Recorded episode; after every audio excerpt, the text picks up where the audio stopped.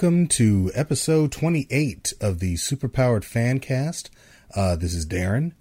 So I'm coming to you from my from from my little small office, my small office area space here, and trying to think of. Well, at least I was, I think, ahead of time, trying to determine like what this episode was going to be about, and I think honestly, um, I think honestly, it's the. Uh, I think the the world's kind of making that decision for me, like especially in entertainment. Like, um, it's it's the week of it. I mean, well, not the week of. I mean, it came out uh, last week, but but it came out, and I loved it. Absolutely loved it. So I think this episode is going to be about horror, and um, one of the things that I that's going to be added to uh, this episode is I actually got uh, to sit in on a press conference interview uh, with Nick Antosca. And if you don't know who that is, I'm going to go ahead and educate you on who he is. So, Nick Antosca is a writer and producer, and uh, he's written uh, for series like Teen Wolf and uh, Last Resort and Hannibal. And right now, um, uh, his, he's the writer, producer, and, and the showrunner for a uh, for a series on uh, sci-fi called uh, Channel Zero, and it's a really good show. You should absolutely check it out. It's it's a really fun, uh, fun, interesting anthology series. It is almost like um, it's almost like you know Twilight Zone and Outer Limits, but it's got more of an edge to it. So it's it's definitely something I would recommend. Um, I don't know. I mean, I guess I guess honestly to just kind of go into it, like the uh, I'd say probably the biggest thing that I would have to talk about is like I went and saw uh, it, the remake. Of, well, it's not even a remake. This is the thing we kind of have to get out of uh, doing is comparing uh, this film to the '94 uh, was 94? Yeah, the 94 uh, TV adaptation because that was a miniseries. So it wasn't the, it wasn't, it's not a remake of a miniseries. It is a big screen adaptation of Stephen King's It. And, you know, um, just to say, and I've said this before, I've said it on other podcasts, I've said it on, I mean, I said it on the other podcast I, I, I co-host, um, the Geek Side Pod that you can, uh, that you can catch on Geeks Worldwide and you can catch on, uh, on our YouTube channel. Um, I have a long history with the book It. I have read it every summer since I was 13 years old. It's not an exaggeration. It's not a brag. I mean, it literally, it is something I have done every summer from the time I was 13. I've read that book. I know everything about that book, and I absolutely love it. That and The Stand. Those are the two books I would read every summer. So the fact that they were, you know, going to bring a a, a new adaptation of this story to uh, to the big screen means I was absolutely excited about it. Um, excited to the point where like if you go to if you go to my website, if you go to superpoweredfancast.com um, and just type in it in the search, like you will find just like article after article about about it and how much I enjoy it and you'll find like my list of of the best uh, Stephen King adaptations, and it's on it. I had recent uh, editorial about probably the only issue I had with the movie was the portrayal of Mike Hanlon. And if you know anything about Mike Hanlon, I'm not gonna you know I'm not gonna rehash it here. I'm gonna encourage you to go ahead and, and read the editorial.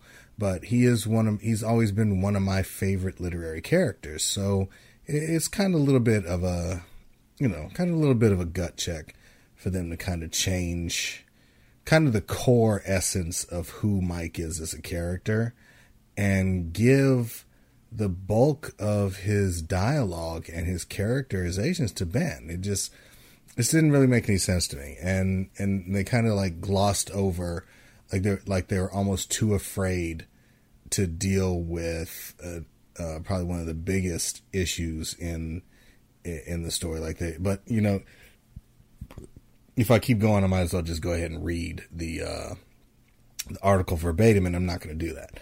So I would encourage you to go superpowerfancast.com and and read the article itself. It's called um, "What It Got Wrong About Mike Hanlon," and and let me know what you think. I mean, um, leave comments, uh, leave concerns. Maybe you have a completely different opinion than I do. Let me know what that is. I'm absolutely open to listen. I'm absolutely willing to learn. So I mean, I I, I really want to hear uh, from from the people who listen to this show, and I really appreciate everyone who does. Uh, so what was I talking? Oh, I was talking about Nick uh, Nick Antosca.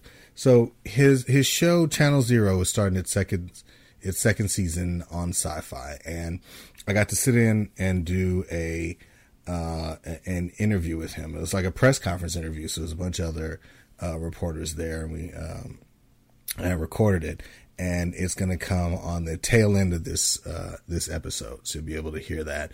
Just kind of hear his um, you know his take on on on the show itself, and and what he's trying to accomplish with it, and what he enjoys kind of about the the, the series and and horror and and uh, it's really good. So definitely definitely check it out uh, at the end of this episode. But getting back to it. So I definitely recommend going to see the movie. I think it's absolutely brilliant. Like I, um, it was, it, it was pitch perfect with the exception, uh, with the exception of Mike. Like that was my only, um, my only uh, concern, but everything else was really well done. There were moments that they added to the film that are not from the book that work really well, and that's always, it's always a hard, um, it's always a, a hard needle to thread. Like you can, it, you can come close to change to altering things in an adaptation because you know you can't do everything, you know, um, in the book. I mean, but it's it's very rare that you can actually go ahead and add moments that are interesting and scary on their own. And I'd say probably like my my favorite scene because it's the most jarring would be the projector scene in the garage. And that's not a scene from the book. That is not something that happens in the book. There's something similar happens uh, with Mike and his photo album when the kids are in the uh, kids are in the Barrens um, in the in the original book. But this scene in the uh, you know with the projector is is amazing. It's just so like jarring, just physically jarring that it's that I, that I enjoyed it. And um, and like I said, go see the movie. It's made like it made 123 million in its opening weekend, so it's it's shattered a lot of records. Uh, it's do, doing really well for a horror film. It's doing really well for a really good film, and I'm continuing to wish it success. And you know, and my dream is to is to one day interview uh, Stephen King himself. So that's uh, you know, so if they keep making quality adaptations of Stephen King works, then I'll then hopefully my dream will be a reality. And on that note, uh, coming to uh, Netflix is another adaptation of a, a Stephen King novel, uh, Gerald's Game, and that stars um, uh, Carla Gugino as as uh, sorry in that film, and it's a it looks from the trailer like if you go to superpowerfancast.com and i know i'm directing you to the site but you know hey why wouldn't i?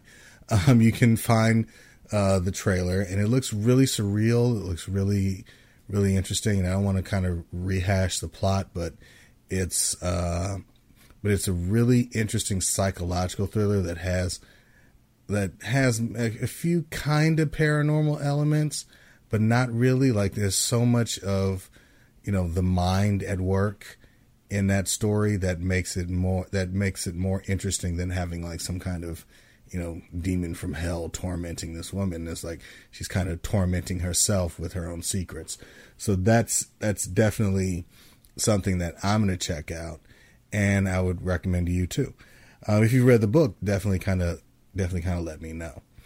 Um, on that note, uh, there's another.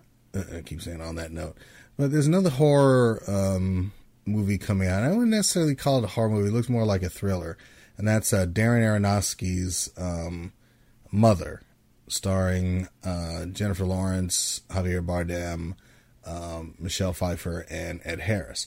Now, from the trailer, I don't necessarily get what the plot is. It is kind of reminiscent of like classic kind of gothic horror because it all takes place in in a house and is like almost has like remnants of Rosemary's Baby and just kind of like the paranoia and feel of it. But you know, I don't know. I'm a I like Aronofsky. I like his uh, I like his work. I like Javier Bardem. I like Jennifer Lawrence. So I may give it a I may give it a shot and just kind of see where it is. Now they're kind of pitting Mother against it, and you know we'll see how it shakes out in the uh, uh in the box office out of this weekend. But I'm you know if they if you ask my opinion, I'm going to pull for it and hope for hope that it can continues uh, the success that it's that it's riding. Um, but on that note, there's not really a whole lot more in, in the horror genre uh, that I want to talk about um, this week. I'll probably talk some more about like I think I'm gonna like talk about some horror uh, trailers I've seen and kind of see which ones I like and which ones I I don't, and kind of get other people's opinions and get their consensus.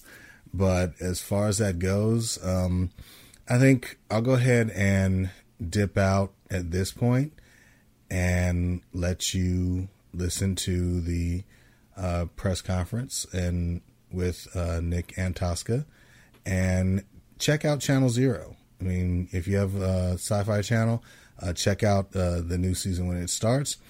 And uh, if you have the Syfy Channel app or the Syfy app, like check out the uh, previous season. Um, it's definitely worth a watch. So, uh, without further ado, uh, this would be uh, Mr. Nick Antosca. Hey, Nick, nice to talk to you today. Hey, Doug, how are you? Pretty good.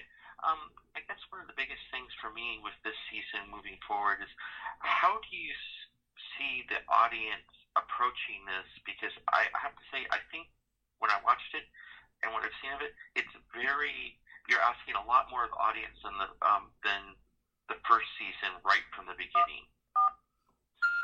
Well, I like the kind of horror that does ask a lot of its audience. Um, I think that uh, the No End House story is uh, particularly appealing because it starts with a familiar horror concept and then takes it in an unexpected direction. And I think that um, I think that people will uh, be interested in the character journey. Uh, I, I think they'll come for uh, the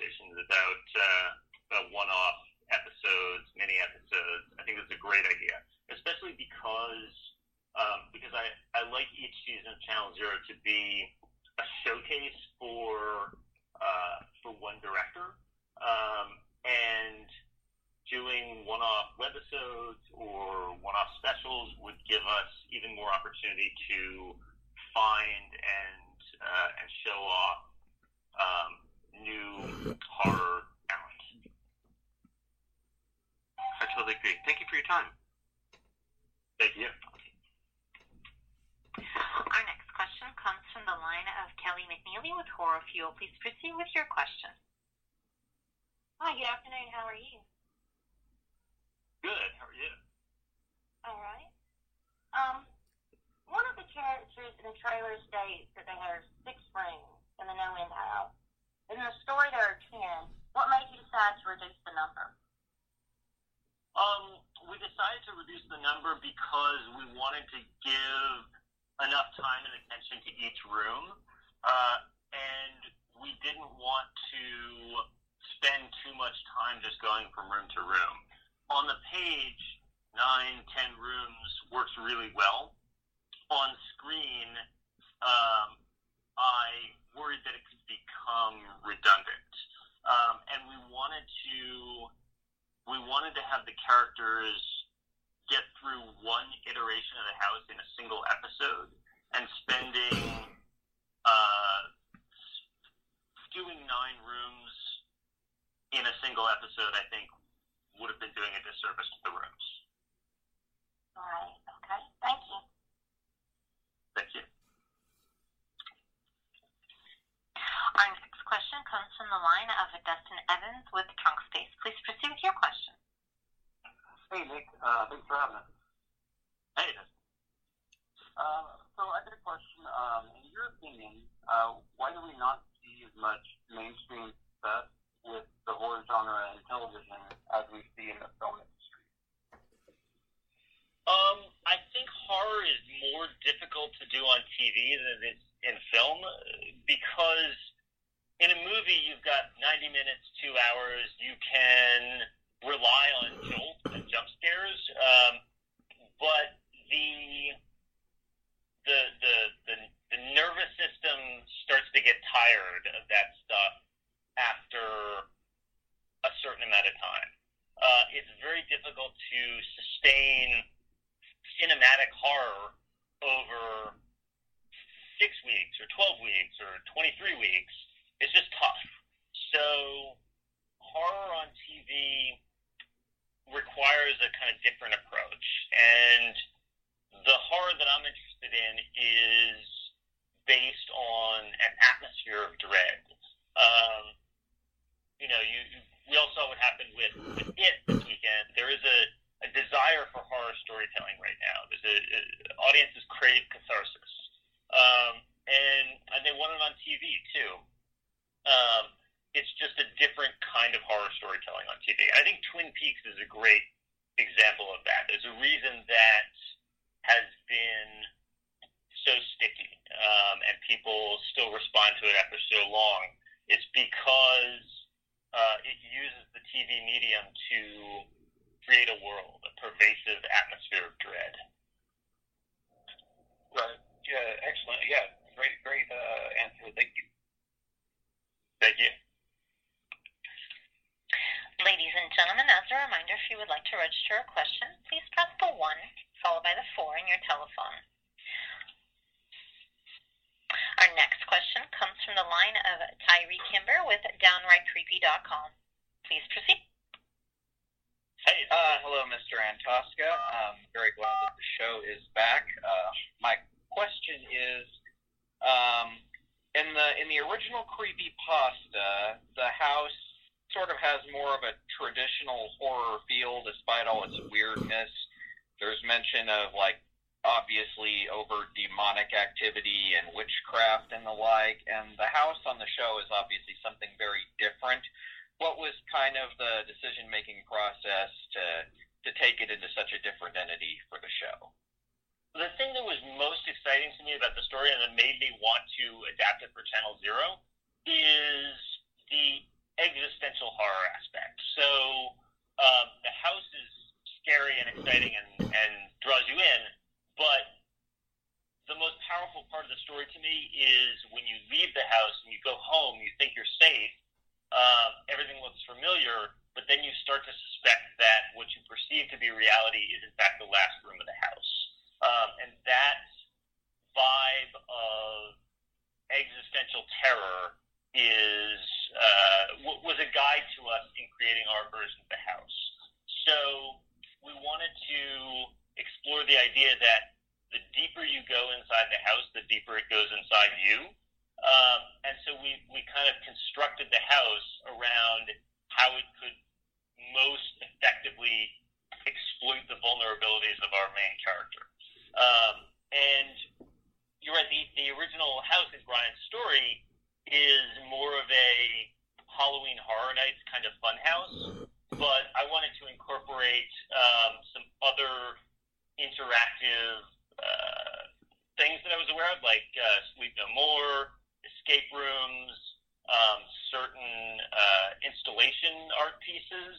So we took it in more of a direction, uh, rather than a traditional haunted house, more of a nightmarish art installation. Cool. Thanks. Thank you.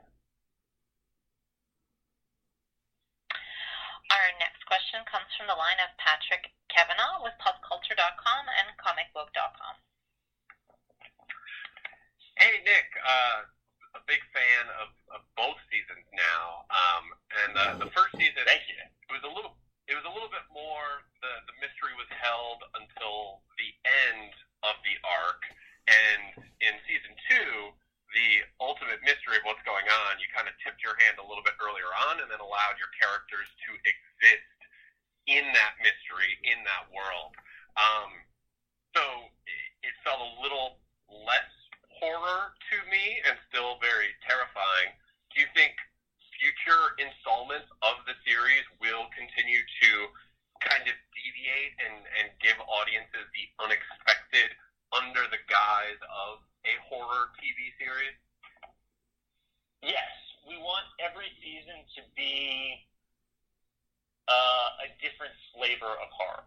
We want every season to give the viewer a new experience. Um, you should be able to rely on Channel Zero for uh, for a sense of dread, but the delivery of that dread will be different in every season. And you know, sometimes it's about unpacking a mystery. Uh, other times it's about living in a world. Um, and the No End House is about living in a place of, of existential horror. Um, you know, what Margot goes through is kind of a metaphor for a young person struggling to find herself and find her future in an uncertain world. Great, thanks. Thank you. Our next question comes from the line of Darren Generally with Geeks Worldwide. Please proceed. Hey Nick, thank you. Uh, thank you so much for for taking the time. Um, I I love the show and I love uh, the the visual style of it. But I wanted to talk about a little bit about the production. Like, uh, what is the the Channel Zero writing process look like, and what have you learned production wise between the first and second seasons? That's a really good question. Um, okay, so the first part, the writing process is obviously it starts with the short story. So, you know, Kris Straub is the author of the first season. Brian Russell is the author of, uh, of No End House, the story the second season is based on. Um, we we look for a story that has a really strong core horror concept. You know, haunted TV show, uh, sinister house where each room is scarier than last. Can you get through it? And then it has to suggest a larger world, a sinister mythology, and, and give us a big canvas to paint on. And I I want every season of Channel Zero to be the nightmare that you have after you read the story. So um, so we start with something great, and then we have a writers' room uh, staffed with some great horror storytellers, and I want to give all of us room to to invent. Um, so our, our room is like uh, for season for No End House. It was um, in addition to me, there was Don Mancini who created Child's Play, who I worked with on Hannibal, um, who's a, a wonderful writer. Um, Harley Peyton, who wrote a whole bunch of episodes of the original Twin Peaks, has written a bunch of other stuff. Um, our staff writers, uh, Erica Saleh, Katie Gruel, um, and it was, it's just a, a- a wonderful horror brain trust. Um, so we take the story. I by the time we start the room, I know what the outline and arc of the story is. I know like roughly who the characters are and, and what we're working with. um, and then we all together as a room break out the season in, in more detail. Um, and late in that process, um, usually is when the, the director gets hired, and then they uh, they're a collaborator in the process too. So they they they'll give notes, they'll give thoughts. Um, Steven Piet, who directed every episode of season two, is really wonderful because he's um, he's a very visual director. He's a very cinematic director, but he's entirely focused on everything is driven by um, uh, the psychology of the characters and the emotions of the characters. So once we get into prep and production, it's more me and the director um, honing the scripts. Um, then once we've, we've cast, we'll usually rewrite a little bit to tailor it to the actors, uh, what we know their particular strengths are. Like John Carroll Lynch, once we had him, we were able to um, to really make the father into a, a sympathetic yet terrifying figure. Um, and once we, we knew that we had Amy and Aisha as Margot and Jules, and we knew that they had really good chemistry, we were able to write toward that. So it's a very it's an organic process, and we're um, we're writing really almost until the camera rolls and tweaking, uh, which um, is you know is one of the, the great pleasures and advantages of uh, being a showrunner. Awesome, thank you. I, and actually, I, did I answer your second question? I've now forgotten what it was. Well, it was about what uh, lessons you've learned from the from production wise between the first Oh, and second season. hmm Um, I learned uh, I learned how to um, take advantage of our of our low budget uh, to build suspense um, and and create tension and dread cinematically. Nice. All right, thank you so much. I appreciate that. Cool. Thank you. Our next question comes from the line of Aaron Pruner with Flash Film. Please proceed with your question. Hey Nick, Aaron. uh, thanks uh, for taking the time, man. Um, it's been a while since we've talked, and uh, I've seen the first three episodes, and holy crap! It's, uh, that's all I'm going to give you is holy crap. Um, I just have a really quick question regarding the casting of John Carroll Lynch. Um, was he always in your mind as the person to play Margot's dad, and if so, um, what was the process like working with him? Because he seems like a really versatile character actor, but also terrifying. We John in mind from pretty early on. Um, it's a very difficult role to cast because he has to be so many different things. He's got to be fatherly. He's got to be childlike. He's got to be terrifying. He's got to be sympathetic. So you need somebody who is really unique and can embody all those things. And of course, the guy who plays um, uh, Sir Gunderson in uh, Fargo Zodiac Killer, like he was the perfect choice. Um, and John is a great human being behind the camera too. He is like such a pro and so good, and we, we were really lucky to get him. So Steven and I, like, kind of early on, he was our dream casting. Awesome. And, and just piggybacking off of that, I mean, I know this is uh, low budget, sort of independent style um, horror, which is something that we don't see very often on TV. But given that you have this specific production style and environment that is mostly within the suburbs, um, does does uh, on the acting um, on the acting tip, or just while you're on set, is, is there ever any was there ever any like uh, improvisational moments where the actors brought something to the table that you weren't expecting that that ended up in the show?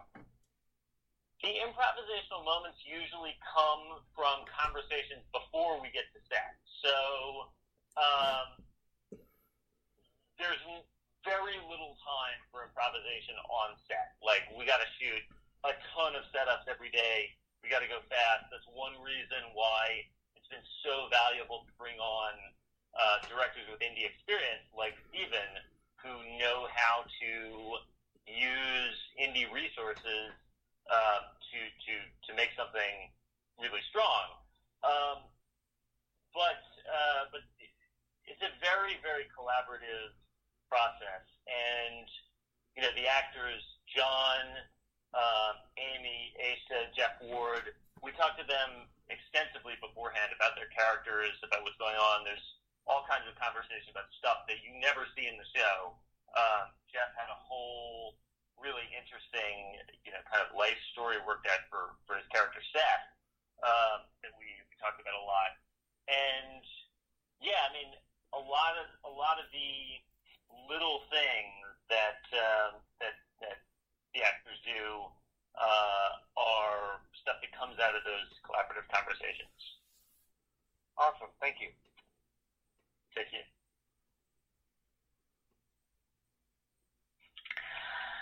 Our next question is a follow-up question from the line of Kelly McNeely with Horror Fuel. Please proceed with your question. Hey, Kelly. Thank you. Um, thank you. Um, what was your inspiration for the look of each room? Can you tell us? Or did it? Good question. General Good question.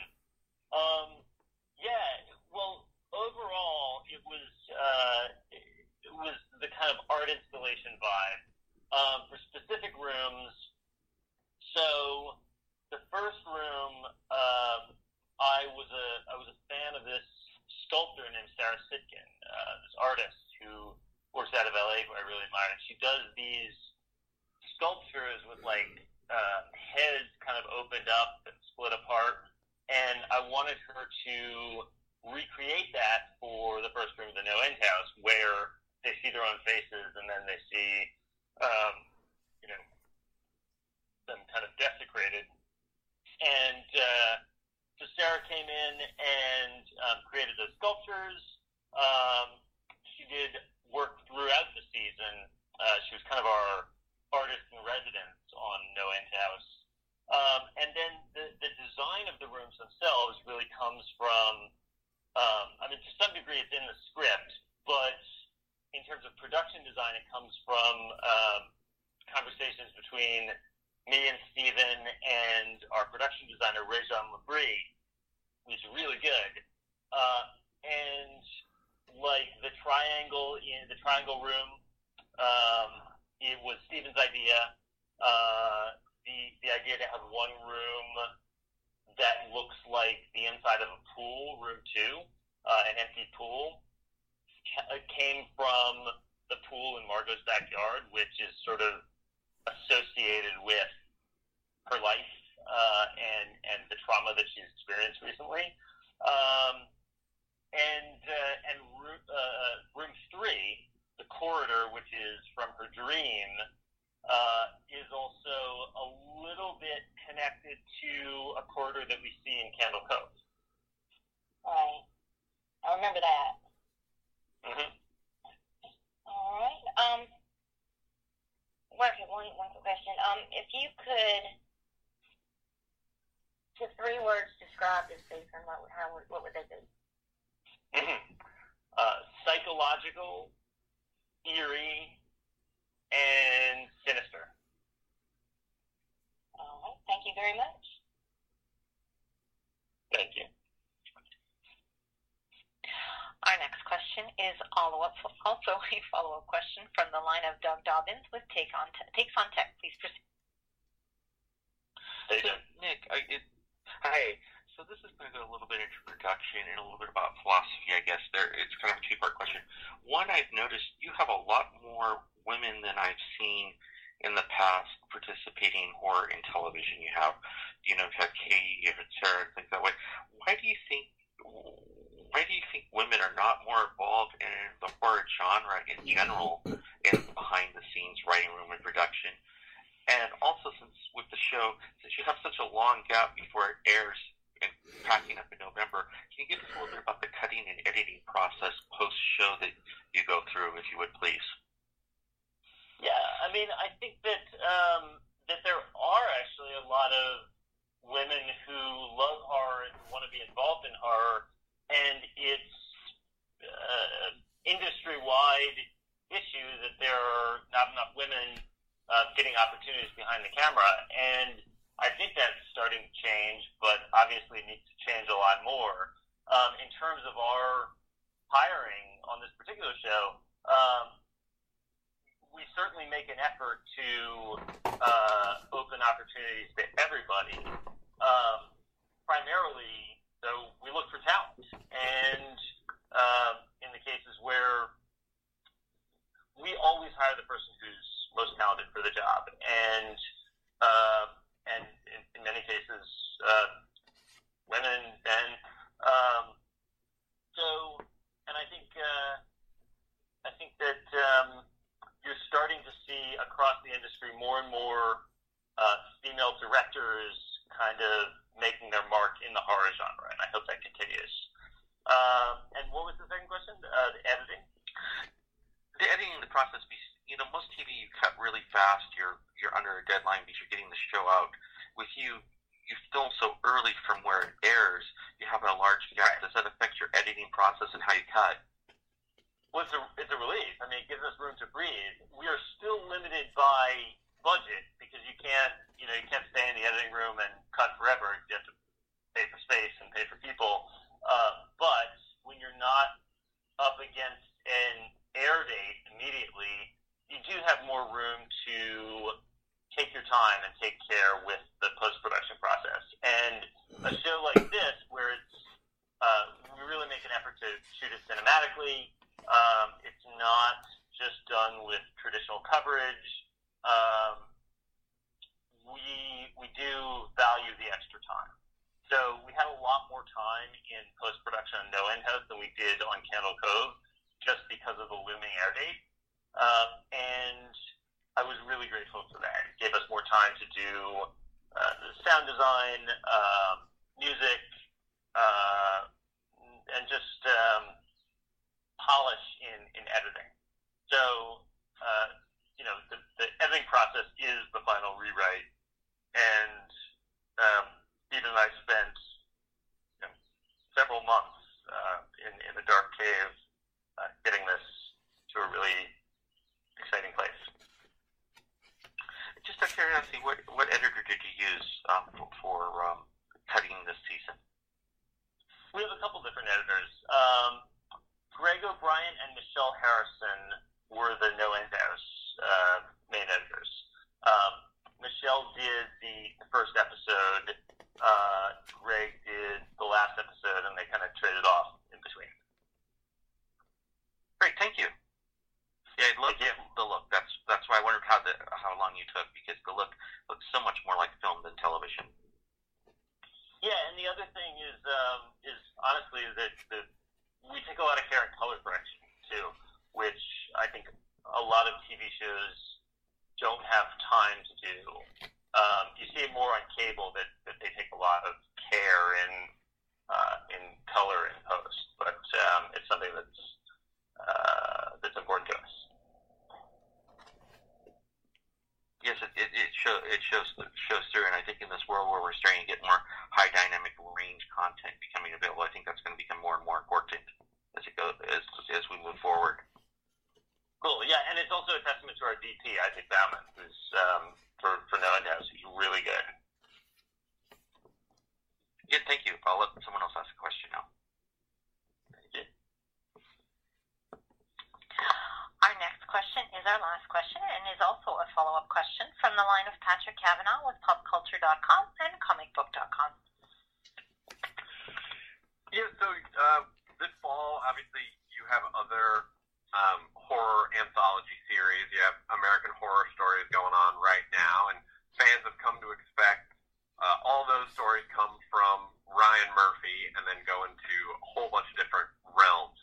So with Channel Zero, what what do you think it is about creepypasta in general uh, that has become such a rich well of stories uh, that can draw in new viewers? What makes creepypasta so fascinating and new, unique to you? Well, creepypasta is this like gathering pool of um, of modern nightmares. I mean, without mainstream attention, um, this kind of thing happened in the background where uh, where people felt compelled to uh, them on the internet, and and the ones that struck a nerve uh, went viral. And um, when the opportunity to do this show came about, it wasn't uh, it wasn't like oh let's let's go after Phoebe Boss. So we just had the rights to Candle Cove, and it was like, is this a TV show? I was like, wait a second, there's a million of these things, and they're uh, they're they're thematically connected, and they speak to universal fears, um, and uh, they they strike a chord in people. Why not? Uh, why not do one every season and bring them to a more mainstream audience? I mean, people really respond to them. I really respond to them, and the best ones open up a world. Uh, and so I wanted to, I wanted to, to, to explore that, and bring those nightmares to uh, a larger audience. Great, and uh, only because I have to sneak it in there since I know I'm the last question. Uh, is is there going to be a shared Channel Zero universe, or do all the stories take place in completely different realities? You will always be able to watch uh, any season of Channel Zero on its own, but without committing myself to anything, um, I will say that uh, there may be connections. I'll take it. Cool. And we are showing no further questions at this time. Ms. Beer, I'll turn the conference back over to you. All right. Thank you so much, Nick, again for your time, and thank you to everyone who participated in the call. We really appreciate it, and we're looking forward to the premiere on September 20th at 10, 9 central on Syfy. Thank you. Take care, everyone. Thank you. Bye. Bye. All right, so there you have it. Uh, that is uh, Mr. Nick Antosca and uh, uh, talking about Channel Zero and the new season uh, No End House, uh, which premieres uh, Wednesday, September 20th at 10, 9 Central. Um, I definitely recommend you uh, taking a watch and, you know, taking a watch. I definitely recommend you watching it and, and letting me know what you think. You can always um, reach me uh, anywhere. In fact, you know, not only just let me know what you think about um, Channel Zero, No End House. Let me know what you think about the podcast. Let me know what you think about the um, ooh, the YouTube channel. Let me know what you think about uh, the website. Uh, all of it. Just let me know what you, you can. The easiest way to do that is to uh, email me at superpoweredfancast at gmail.com. Um, you can follow me on Twitter at superpoweredfan, all one word. And uh, check out the website, um, superpoweredfancast.com. That's uh, superpoweredfancast, all one word, dot com. And while you're there, um, subscribe if you like um, the things that I'm writing. If you want to get alerts on new uh, information I put out there, I put new content on that site daily. Daily, every day will be something new and uh, usually on Fridays I have two kind of features that I do. Um, that's there's Fancast Friday, where I you know I fancast a movie or a TV show that's been rumored to be in development, and then there's Fancast Figures, where I talk about uh, another passion that I have that I haven't really gotten into, but I that haven't really gotten into talking about. But I definitely, if you look around uh, the office, if you look around the Sanctum Sanctorum, you will see that. Just you will see my uh, growing collection, and hadn't been growing for a while. I haven't actually uh, bought anything for a while, but my collection of action figures. So I'm going to talk about um, toys and figures, and I had an article out there about the uh, currently about the uh, Lego Millennium Falcon, like the seven thousand uh, piece Lego Millennium Falcon kind of Ultra Edition. That's eight hundred dollars, and asking the question whether or not it's worth it. Um, so that's that's currently on the site right now. But there'll be other uh, articles coming uh, starting tomorrow. Um, so for the uh, uh oh, also uh, please um, rate and review the, the, this episode in the show on iTunes. Um, it would really help me out. I really appreciate it. Kind of raise me up in the ranks a little bit, and just kind of get the word out there to to people um, about the show uh, if you like it and uh, it, it, it really it's really appreciated. So rate and review it on iTunes. You can find uh, the show on iTunes or Stitcher or SoundCloud, basically wherever you get your your podcasts.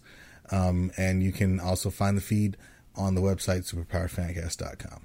But you can also find me uh, as I'm the news editor. You can find uh, news stories, articles. You can find my uh, my DC Comics. Um, all of my DC Comics reviews, and I'm I'm big into just writing about uh, DC Comics and all and a lot of the rebirth uh, issues, and I'm I'm tackling. Uh, based on my conversations with, with Scott Snyder, I'm tackling like metal head on, and I'm I'm big into it. So you can read all of those reviews and and other news and articles, and and just a lot of great content and other uh, podcasts on Geeks Worldwide. So you go to uh, the thegww.com.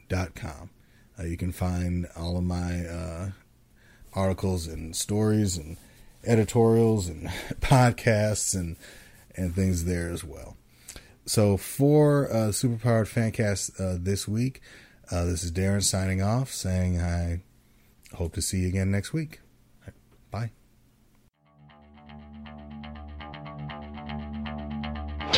This has been a production of the GWW Radio Network. Please don't forget to subscribe, rate, and review us on iTunes, Stitcher, and SoundCloud. Also, check out Geeks Worldwide at thegww.com for all the latest news, reviews, and opinions on video games, comics, movies, TV, cosplay, and more. Geeks Assemble!